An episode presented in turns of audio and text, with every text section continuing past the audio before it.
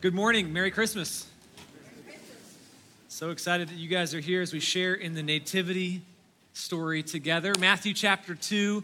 We're in a series right now called The Good News of Christmas. We've been looking at uh, just a couple of different stories in the Gospels to help us reflect on the good news that is the gospel of Jesus Christ and why that's so important for us today. I'm so uh, excited that you're here as we dive into this story from Matthew chapter 2 uh, this morning. On the night of Jesus' birth, the angels proclaimed to the shepherds keeping watch over their flocks by night that good news had come. And, and we see this in Luke chapter 2 and verse 10. It says, I proclaim to you good news of great joy. Uh, that will be for all the people. And so we've been looking at, uh, like I mentioned, these different stories um, from the Gospels. We saw a couple of weeks ago how the good news was for sinners like Levi.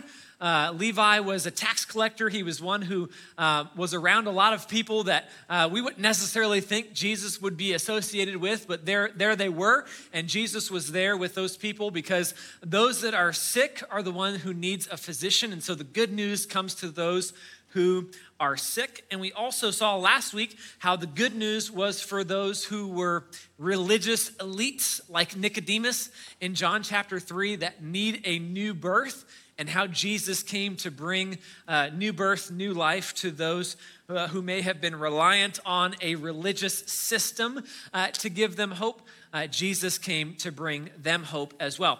And so today we're going to see from Matthew chapter 2 that the good news is even for those who uh, are maybe the most anti God people that we could think of people who are really far from God and His presence, the good news is for them as well. In a message that I've entitled Wizards, Kings, and Essential Oils.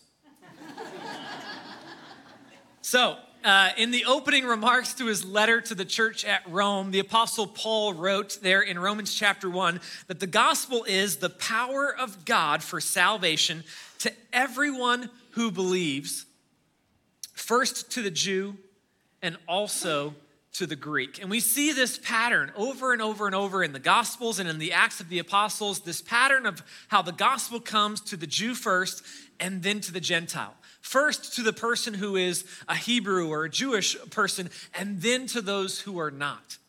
And that's actually what we see in the Christmas story as well. And here's the big idea that I want us to kind of walk away with from today after having read this story and listened to um, kind of these thoughts that I have here, here's what I want you guys to think about. Those that are far from God are welcome to worship. Those that are far from God are welcome to worship.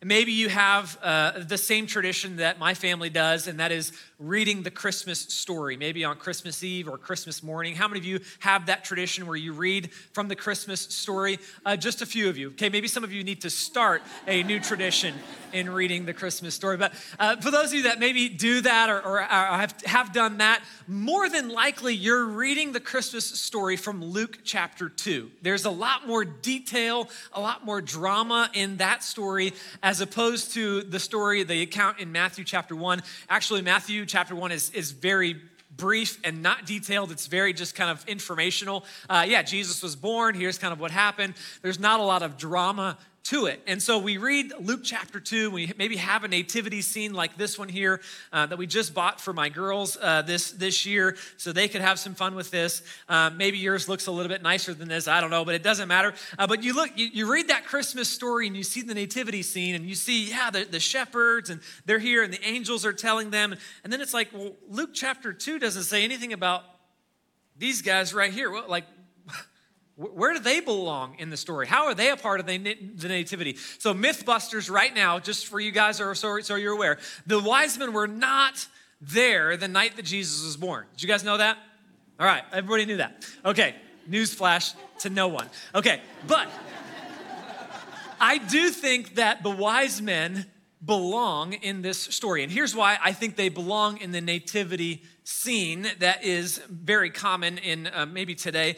And that is because the story is just as much, the good news is just as much for them as it is for the shepherds. It is just as much for these strange people, wizards is what I'm calling them today, these wise men, these sorcerers. Uh, the good news of the gospel is just as much for them as it is for the shepherds and for anyone else who would hear about Jesus.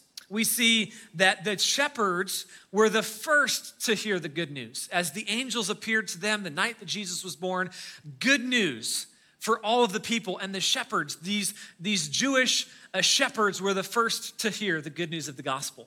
But if you remember what Paul wrote, he said to the Jew first and also to the Greek, which is why I believe that the wise men are included here in the nativity scene because the good news of the gospel goes to the Gentile as well.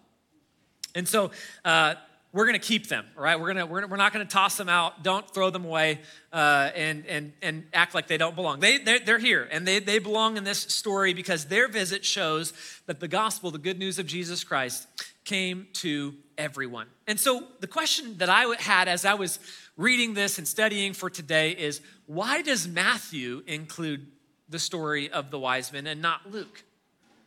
Ever, ever, thought about that? Like, why is it only in one place and not the other? And here's what I think is the reason for that.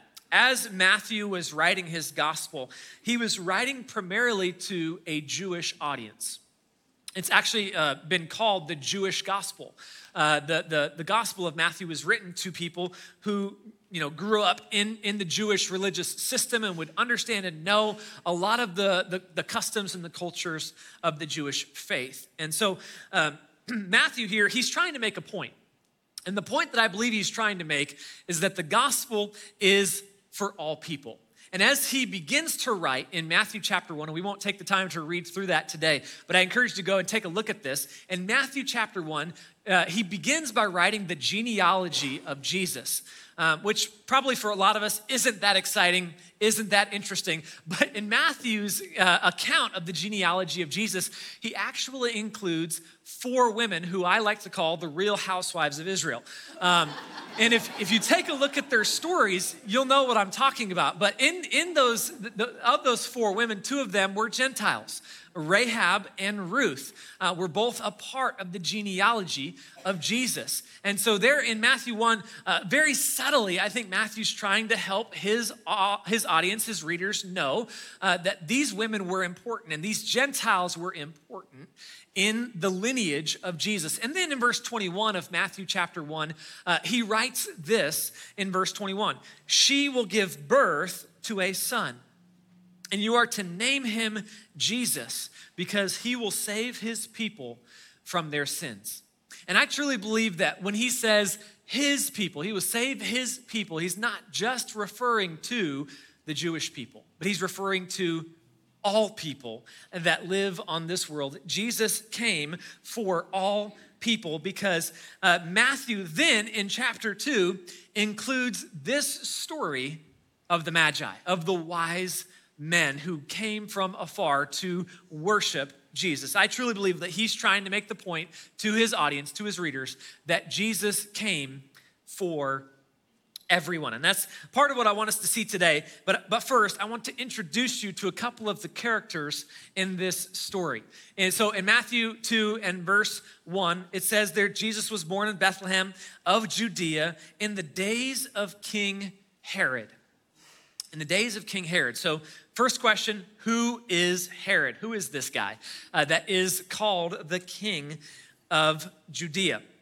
Well, Herod was born uh, to an Edomian or an Edomite father. Those of you that maybe are Bible scholars or theologians would know that Edom uh, is another term for Esau okay? Uh, one of the, the sons of Isaac. Isaac had two sons, Jacob and Esau. And so uh, Herod, uh, going all the way back to the time of the patriarchs and the time of Isaac, uh, could trace lineage back to, uh, to being a son of Esau, okay? And they lived pretty close to the region of Israel and, and Judah, uh, but they were still, in, in a lot of ways, strangers. They, were, they, they weren't Jews, they were Gentiles. They weren't God's chosen people they were kind of outsiders.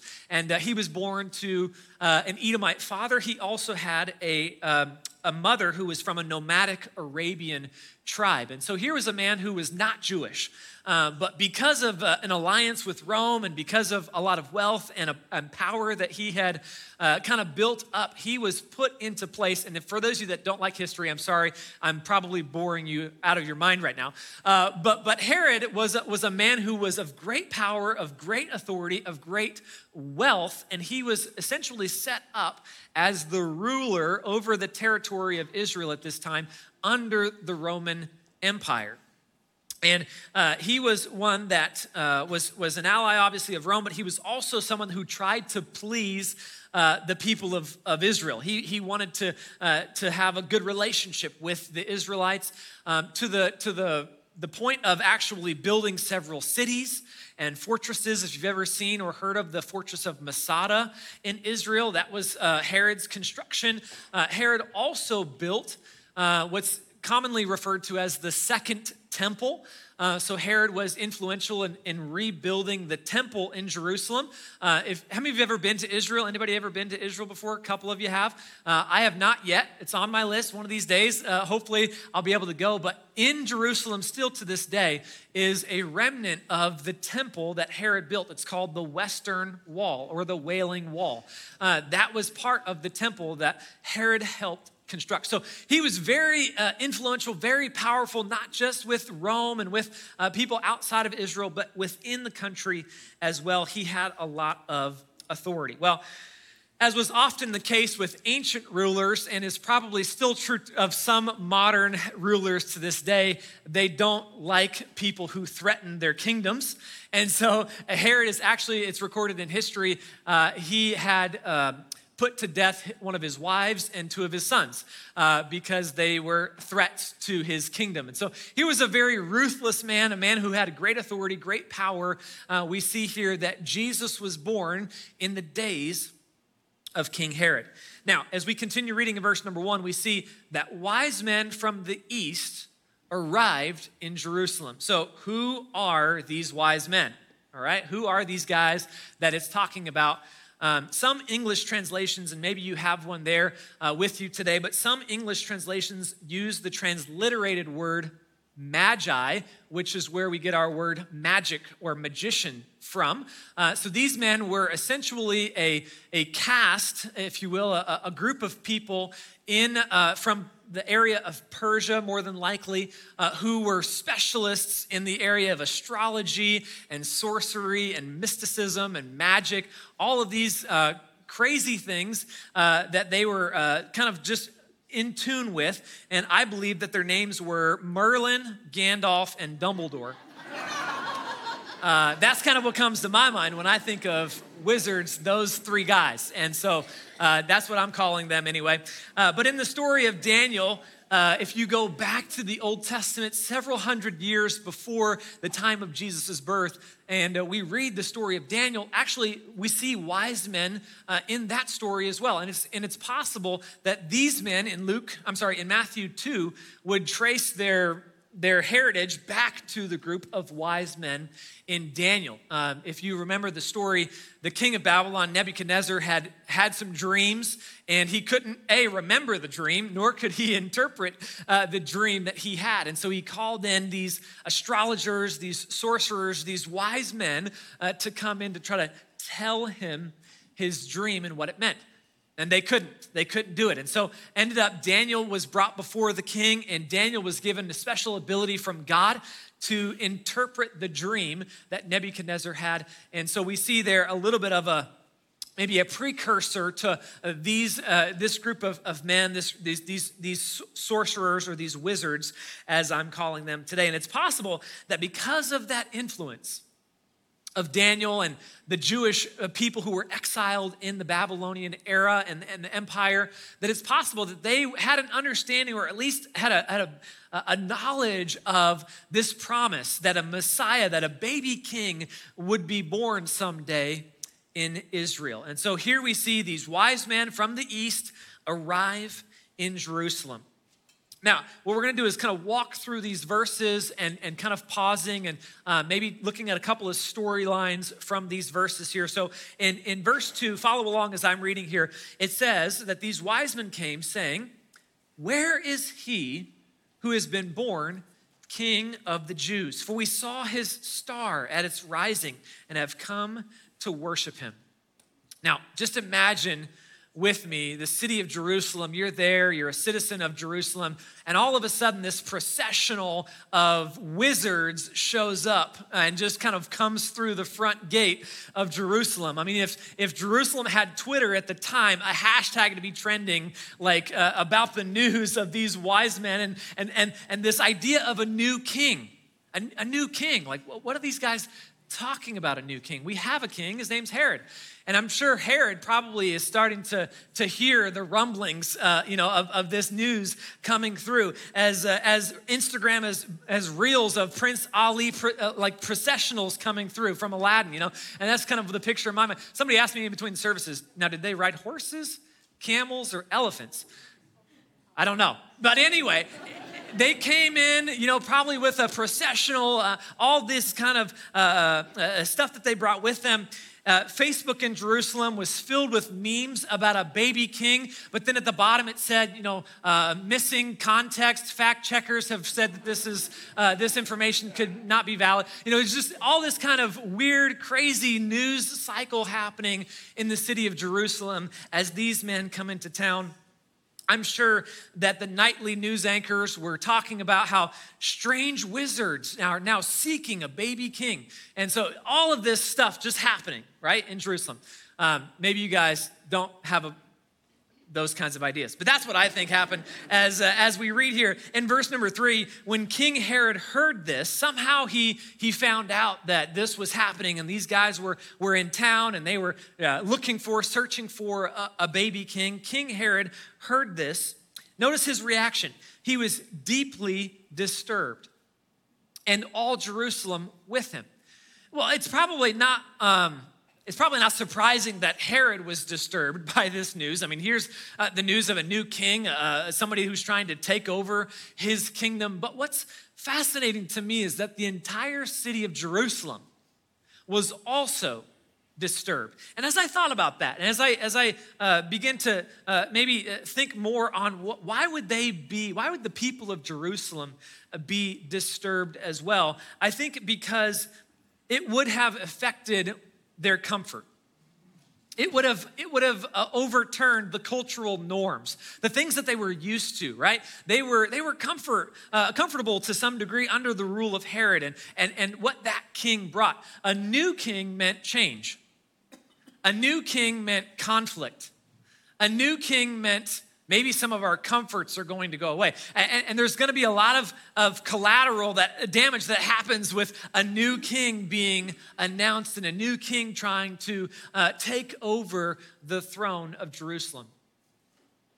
And so often I think maybe that we have that same problem, don't we?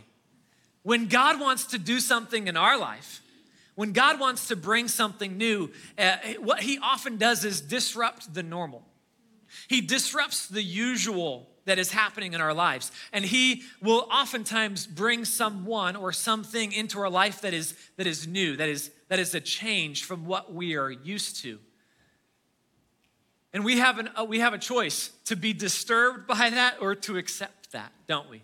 Uh, to have the same reaction that Herod had or to uh, be excited about what God is doing in our life. I truly believe that growth does not happen in comfort. You can have growth or you can have comfort, but you can't have both.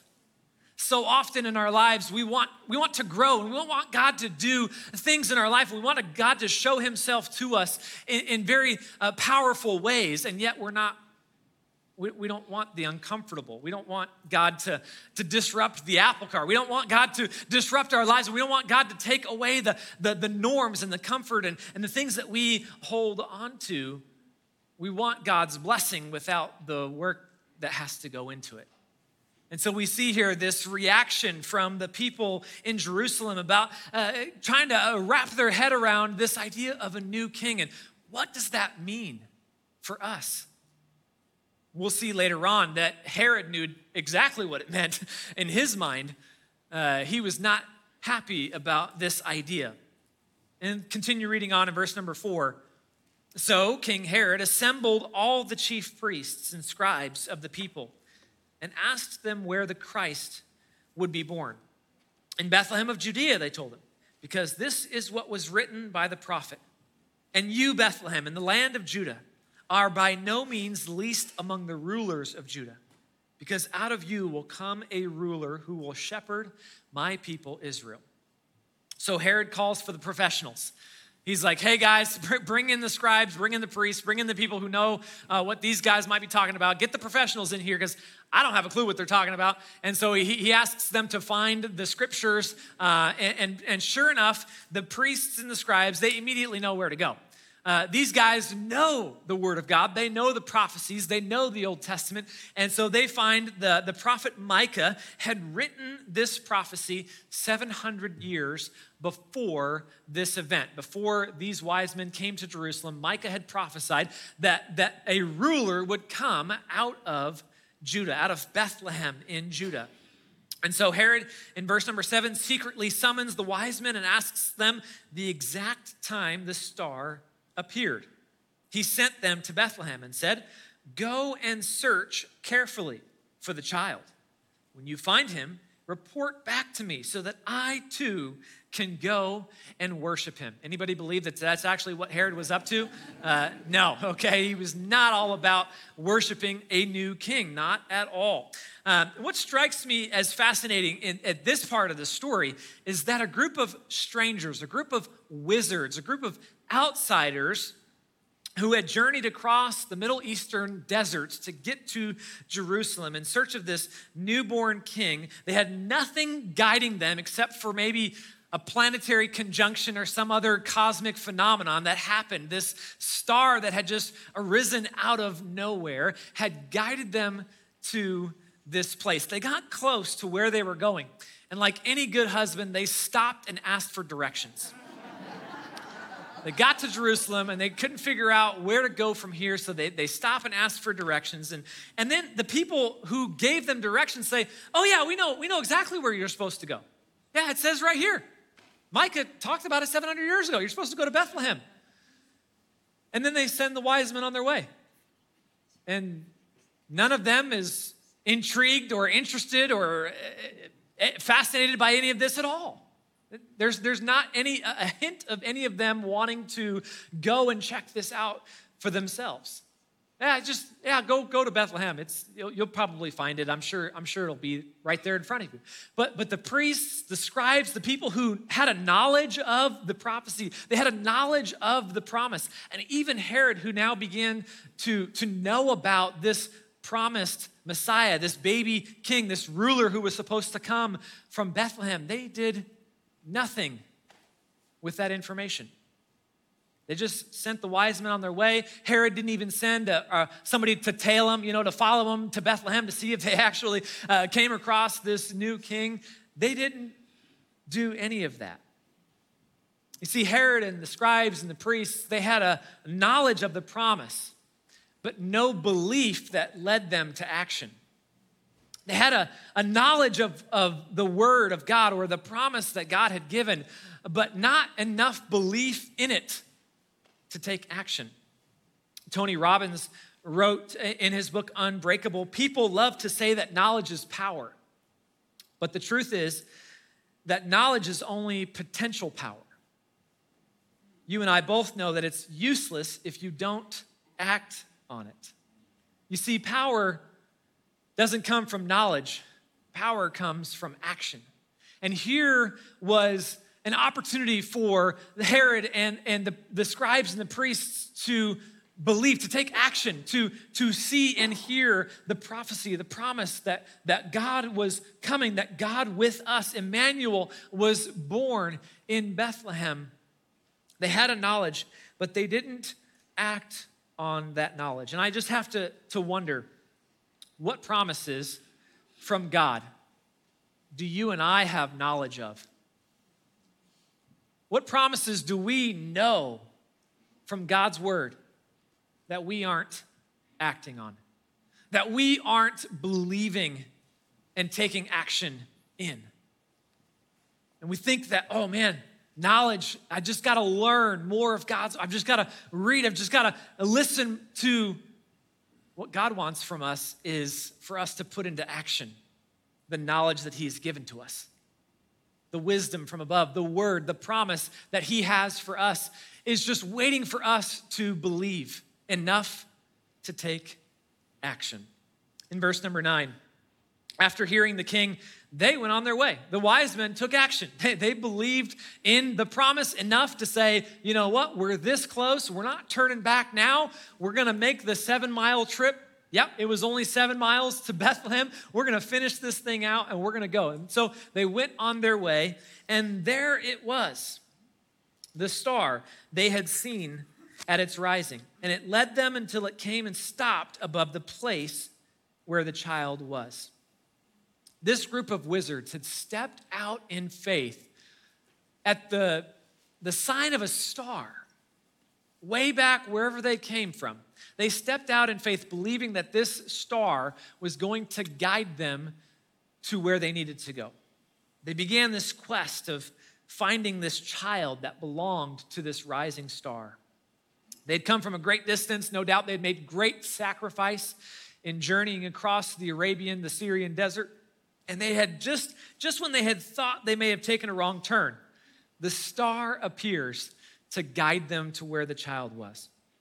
Verse number 10 when they saw the star, they were overwhelmed with joy. When they saw the star once again, declaring the direction of finding what they were looking for, they were overwhelmed with joy. My wife Leah and I have been reading a devotional together this month uh, that's called The Joy of Christmas. It's kind of leading us up to uh, the Christmas uh, season. And in this devotional, the author unpacked the idea that joy literally means to live in the awareness of grace and favor.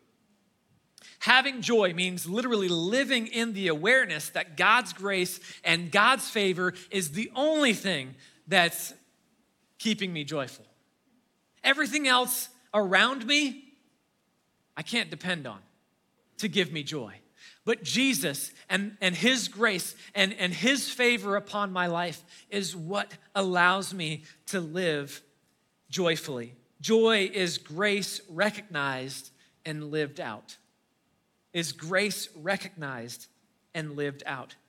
You see, joy is possible for us as Christians, as followers of Jesus. Joy is possible. We can live a joyful life uh, because of the grace that we have received from above. Now, we still have a responsibility to choose joy, and we still are commanded to rejoice in Scripture. We just saw this in Philippians the last couple of months this idea that we have an opportunity to choose to rejoice. But we can choose joy because of God's favor, because of God's grace on our lives. These wise men were overwhelmed with joy because they had found the literal, physical presence of God here on earth. They saw the star and they knew that they had found what they were looking for. They came to worship someone they didn't know, and yet they were met with overwhelming grace and joy. And that hopefully was true of you and can be true of you if you are still not yet a believer, if you still have not yet entered into relationship with God. God will meet you with grace and with joy when you come and enter into relationship with Him. They were met with this overwhelming joy. Verse number 11 Entering the house, they saw the child with Mary, his mother, and falling to their knees, they worshiped him. Now, just imagine yourself a fly on the wall or maybe a sheep in the back pen in the house where they were. These strange men come in dressed in these wild outfits arriving with goofy grins on their face because they've just experienced overwhelming joy at finding the star and finding what they were looking for. And I can just hear Mary asking them, How did you guys find us? How did, how did you know where we were? And I'm sure they replied by saying, We passed through the seven levels of the candy cane forest, through the sea of twirly, swirly gumdrops, and then passed through the Lincoln Tunnel. I'm sure that's how they got there. But anyway, they got to Bethlehem. They got to the place where Jesus was, and they immediately bowed down to worship. Because those far from God are welcome to worship. And verse number 11 goes on to say Then they opened their treasures and presented him with gifts gold, frankincense, and myrrh. Not only had these wizards traveled at great lengths to find Jesus, but they brought their most valuable gifts they could find. The, the most valuable possessions of their time Bitcoin and essential oils. That's essentially what it was. Uh, much has been written about each of these items and each of these gifts that they brought to Jesus, and much speculation about this and this is why and, and all of this. But, but suffice it to say that each of these items was valuable, was very precious uh, because of its rarity. And, and what the, the point of what I think Matthew's trying to get at here is, is they brought the best that they could find to worship the King, to worship the Messiah, Jesus, this child, God with us. And in verse 12, and being warned in a dream not to go back to Herod, they returned to their own country by another route. So now they see a dream. The wise men do. And we don't know what who it was that appeared to them or what that dream was like, but they knew very clearly that they were not to go back to Jerusalem and tell Herod anything, but they were to go back to their own country another way. And that was God's providence, obviously protecting Mary and Joseph and Jesus. But for these wise men, a group of people far from God, they viewed the good news of Christmas as a promise fulfilled. They experienced the fulfillment of the promised Messiah. They came to worship Emmanuel, God with us. But for Herod, as we think about the difference between the wizards and the king, the wise men and Herod. For Herod, this news was not good. It, it, wasn't good news for his kingdom and for his power and authority. But instead, Herod thought that another king in potentially his backyard, that, that's a threat. That's not a promise, that's a a threat, and he was committed to removing this threat that would potentially topple his kingdom. If you continue reading in chapter 2, you'll find that Herod took a great effort to eradicate and eliminate what he considered to be a threat to his own kingdom. We see here two strangers, if you will, responding in very different ways to the same truth. The wizards believed and followed a star without potentially any other understanding of what it meant or where they were going or what was going to happen.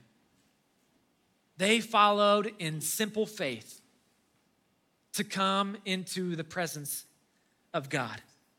Herod understood and knew Jewish culture and heard the word of God read very clearly and plainly. He had a knowledge of what was happening in that moment. He was not far from the presence of God geographically. He was only seven miles away from where the promise was to be fulfilled. And yet, he rejected it. He chose to protect his own kingdom instead of promoting the kingdom of Jesus. He sought to protect his own power and his own authority and his own possessions, his own wealth. He was trying to protect what was his instead of surrendering it and worshiping the King of Kings, the Messiah. And sadly, before the second chapter of Matthew closes, you'll see that Herod actually dies and his kingdom is broken into pieces, ruled by his children. His kingdom would not last beyond this chapter. And yet he had an opportunity to come and worship.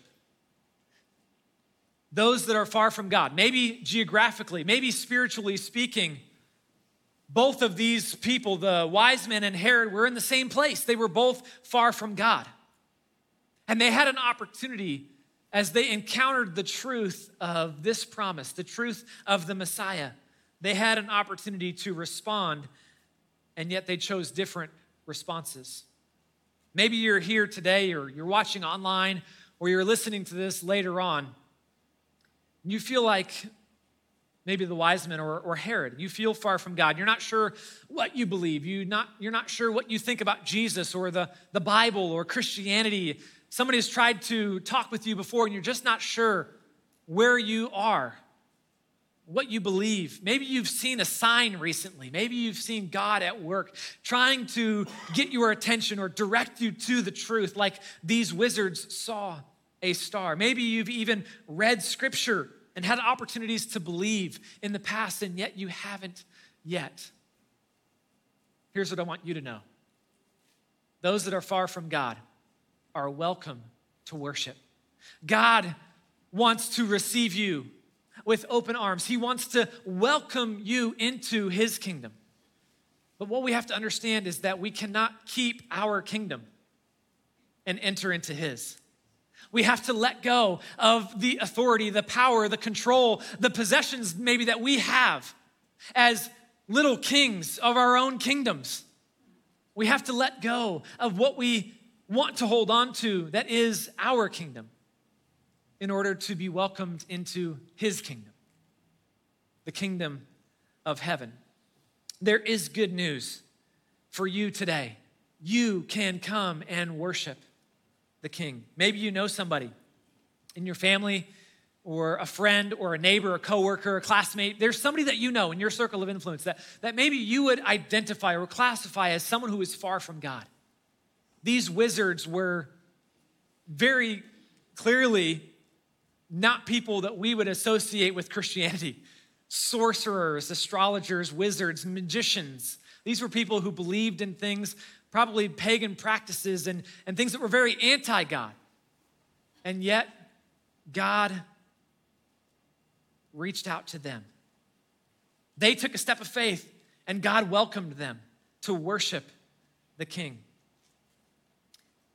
My encouragement to you this morning is that you would pray and continue praying and continue reaching out to those that you know who might be far from God. Don't give up. Don't give up on praying for them. Don't give up on sharing with them about the joy that can be found in Jesus. The grace, the favor that He gives us can be theirs as well. The invitation remains open to those who are far from God. Come and worship. Worship Christ, the newborn King. What's interesting to me as I was studying this week, as we look, about, look at and think about the Gospel of Matthew as he's writing to a Jewish audience and trying to help them understand that the gospel, the good news of Jesus, the Messiah came for everybody. Everybody is welcome. He opens with this story in Matthew chapter 2 that the, the wise men came to worship Jesus, that, that those far from God are welcome to worship. And then he closes Matthew, the Gospel of Matthew, with the words of Jesus. As Jesus said in Matthew 28, Go, therefore, and make disciples of all nations. So, from beginning to end and everywhere in between, Matthew is trying to help us understand that the gospel, the good news of Jesus, the good news of the promise is for everyone. So, come and worship and go and make disciples of all nations. That's the invitation that Jesus gives us today. Would you pray with me right now?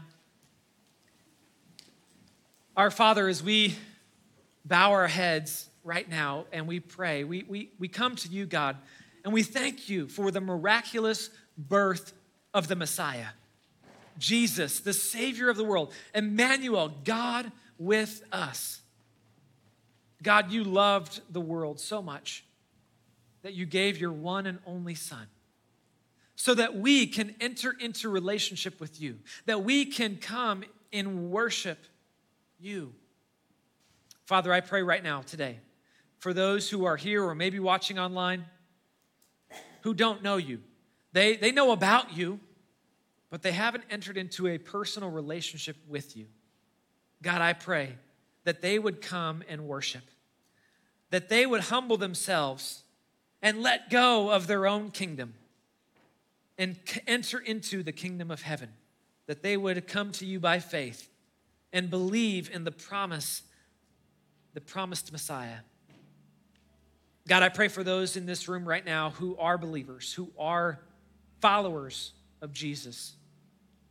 I pray, God, that we would continue to let go of our kingdom, that we would put you at the top, at the center of our lives, and that we would continue to be about making disciples of all nations because the gospel can only go as far as we send it. it can only go as far as we tell it. Father, help us to be mindful of those that are far from God, who are welcome to worship. We ask you this in Jesus' name. Amen. Would you stand with us as we continue to worship this morning?